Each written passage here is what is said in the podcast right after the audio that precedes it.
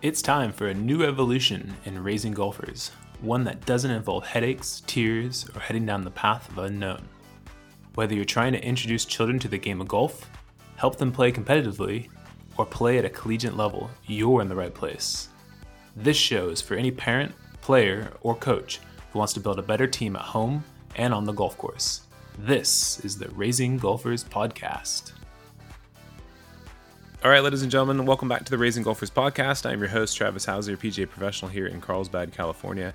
Uh, exciting week coming up. We got the start of our summer camps. We started our summer classes last week, and we had a PGA Junior League match yesterday. My team unfortunately lost by one point, but I'll tell you what, so cool to see the sportsmanship, teamwork, the camaraderie, uh, and then and then just getting the feedback from the players after the match. I mean, we, we had two players on my team who told me they played the best golf they've ever played in their lives yesterday, and we lost. And you know what? They left just thrilled and just so happy and confident and excited for the game.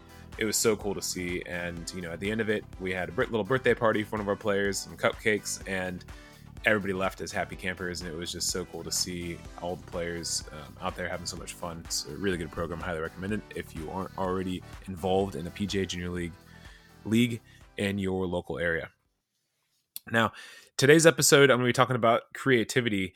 And, you know, I think we are all guilty of trying to keep up with our society and environment we live in, you know, our golf scores, the distances we hit the balls, the results and outcomes.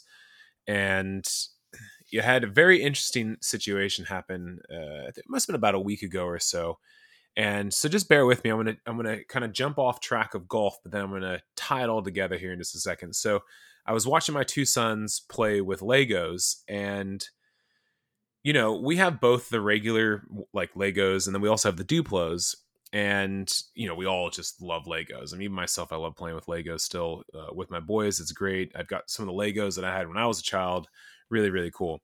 And we're also fortunate enough to have Legoland right here in Carlsbad, and that really sparks that interest in you know either us getting them some new Legos or just playing with the ones that we already have. So one thing that recently stood out to me though was that my oldest son, especially, was extremely creative with the Duplo sets. And the Duplo sets are like the bigger Legos. I'm sure most of you listening know who, what these are, but they're bigger block pieces.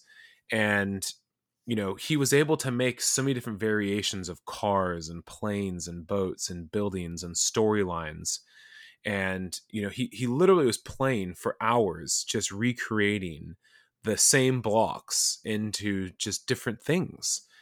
And it really just started to make me think. And, you know, I started thinking, it's like, well, well why would we be buying you know them these sets of legos that say it's for seven year olds or seven plus you know when our oldest is only four and really it just comes out to being mom or dad's building the actual new set and then the boys will play with it until it drops and breaks and you know then it's like okay so now what? What do we do? The pieces are small and you know it's not much we can do currently at their age. So it really made me think though for their age that Duplos are perfect for them, and there really shouldn't be any race to get them the more complex sets yet.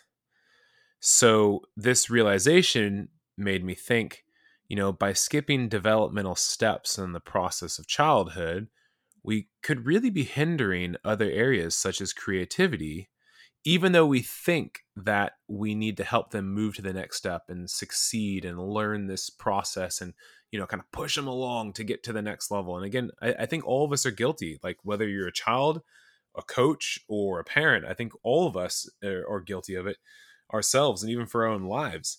And you know this is the society we live in that you know it's fast paced but i think we have to be careful. So you know to bring this full circle for golf i was thinking okay so let's just take a beginner golfer. Do they need the best clubs? No. Do they need longer clubs that they can hopefully grow into? Or if you're an intermediate level player do they need a longer driver that goes up to the chin that'll give them an extra 10 yards on the field in a tournament? No they don't need that either. In fact that's probably um, the wrong thing to be doing for the development in fact. And do they need private lessons like a beginner golfer do they need private lessons out the gate to you know start with the right fundamentals most likely not you know, should they be playing from regulation tee boxes right away so they understand the rules of golf and at the start behind the tee markers that are really far away from the green? Definitely not. And should they be playing in competition right away? No, they're not.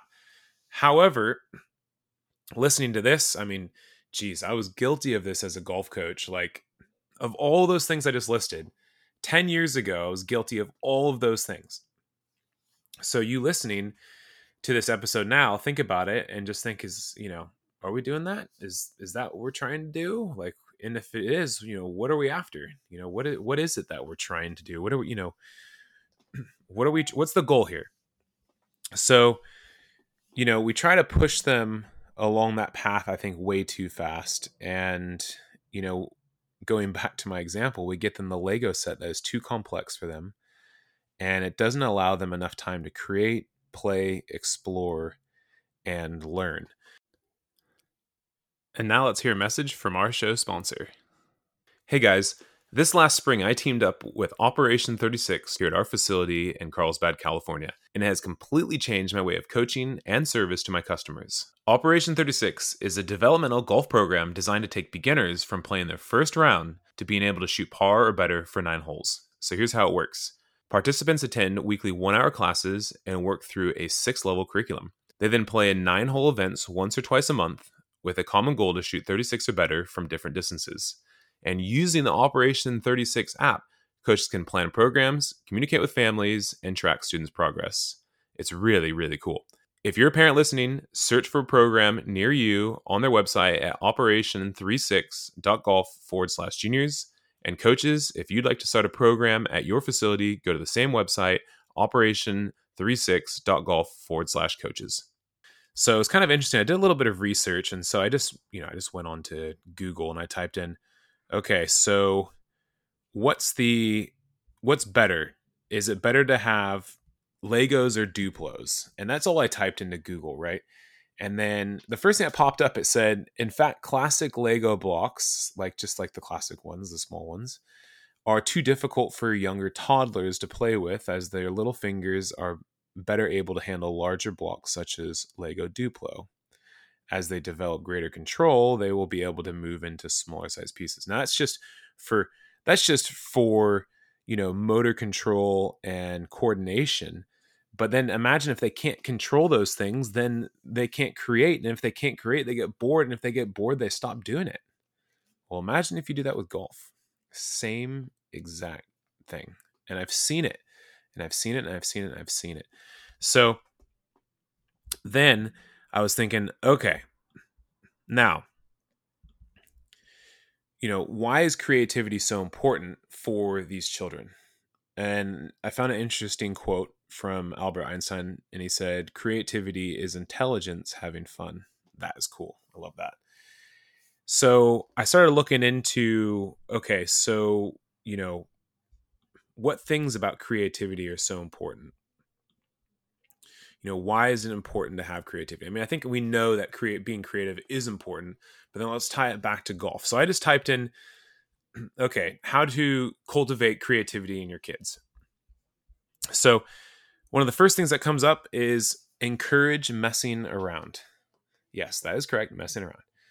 And at our golf course we have wonderful families involved in our academy. We're so so so lucky that we have the families that we have if you are listening out there, I appreciate everything that you do and participate in at our Golf Academy. And the support that you have is amazing. I know that you, as listeners, are the same. And I know that you, as golf coaches, have those types of families as well. What we have at our Golf Academy, and you've seen it as well, is you'll have a group of children after a match or after a practice, they'll hang around and then they'll just start to play their own game. They'll just grab a wedge and a ball and they'll start to run around, put balls in different places, plug ball in the bunker, over the bunkers, one foot in the bunker, one foot out. I even saw some of our kids, they put a ball on top of a, a small little wooden fence and they had to chip it off the wooden fence and they were holding the club down on the shaft down by the hosel. And they were just, they just mess around and they do this day in and day out. And then you go and you see their skills on the golf course. And, you know, I'm going to be honest I think a lot of times we take too much credit as golf coaches or coaches just generally for certain technical things. And I see the the short game that these kids have and I'm thinking you know, you almost can't teach that. That has been learned straight through creativity and then messing around. So I thought that was quite interesting to see at the top of this list for just general creativity. And another one that I noticed was that you know play is again at the very very top right? And emphasizing the process not necessarily the the outcome or the product.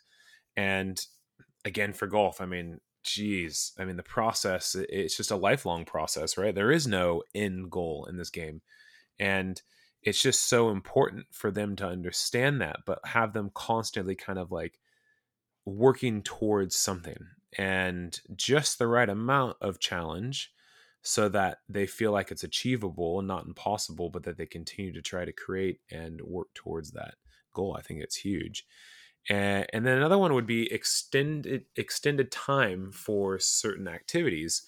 Well, the way I kind of interpret this one is is like, um, you know, okay, there's two ways really. One would be time just generally, like you know, you don't see a golfer at the snap of the fingers all of a sudden just pick up a club and, you know, they understand all the nuances of the game. So time is extremely important. But at the same time, if you've got different activities going on in a golf class, if you're a coach, or if you're out there with as with your with your uh, children on the driving range of the golf course, you know, maybe just have one activity, but then let them kind of like create their own variations around that activity, and just you know let them spend more time doing that thing, and you'd be surprised what they do. And again, when I watch the kids after class going back to letting them mess around, it's like 90% of the time they have a putter and a ball in their hand or they have a wedge and a ball in their hand and they're just running around doing their own thing. So then the last one would just be, you know, to ask a lot of questions. And I think, you know, just asking them about what it is that they're doing or creating or, you know, even asking like, hey, uh, how did you hit that shot where you had your left foot in the bunker and the right one out? Or how'd you hit that shot where, you know, you had the ball when you covered it in sand and then you hit it out of the bunker? Like, what are you doing? And I think it's really good for them just to like almost like feel like they're teaching you and uh, I'm sure you've heard this before, but like one of the best play- ways to learn is to teach something. And so for them to be able to come back and, and answer those questions and provide you with information, they feel like one, Jesus, like, yeah, hey, mom, dad, I know what I'm doing. Let me show you how to do it. And so it's great for their confidence. And number two, by having it come out of their mouths, it kind of instills in the whole process of everything that they are doing. So it's really, really cool. So, you know, again, I think, you know, whether or not your player ends up playing high school or college golf, I think these skills and creativity will carry over into life. And I think it will only help lead them to success in their life. And I think it's so important. And, and, and golf is a sport that requires high levels of creativity, extremely high levels of creativity. And that's why I believe a lot in play and a lot of skills based training uh, up into a, up until a certain point in a golfer's career. And I mean, honestly, you need to have skills based training throughout their entire career, but I think the majority of it early on is extremely important. And again, just letting them get out there and create. So I appreciate you tuning in this week, listening to my analogies of Legos and how that kind of swings back into the game of golf. And again, it's very easy for us to want to skip steps, but let's just be very careful and very subtle about the steps that we do take uh, with our children in the game of golf and in life. So, look forward to having you here back on the podcast next week.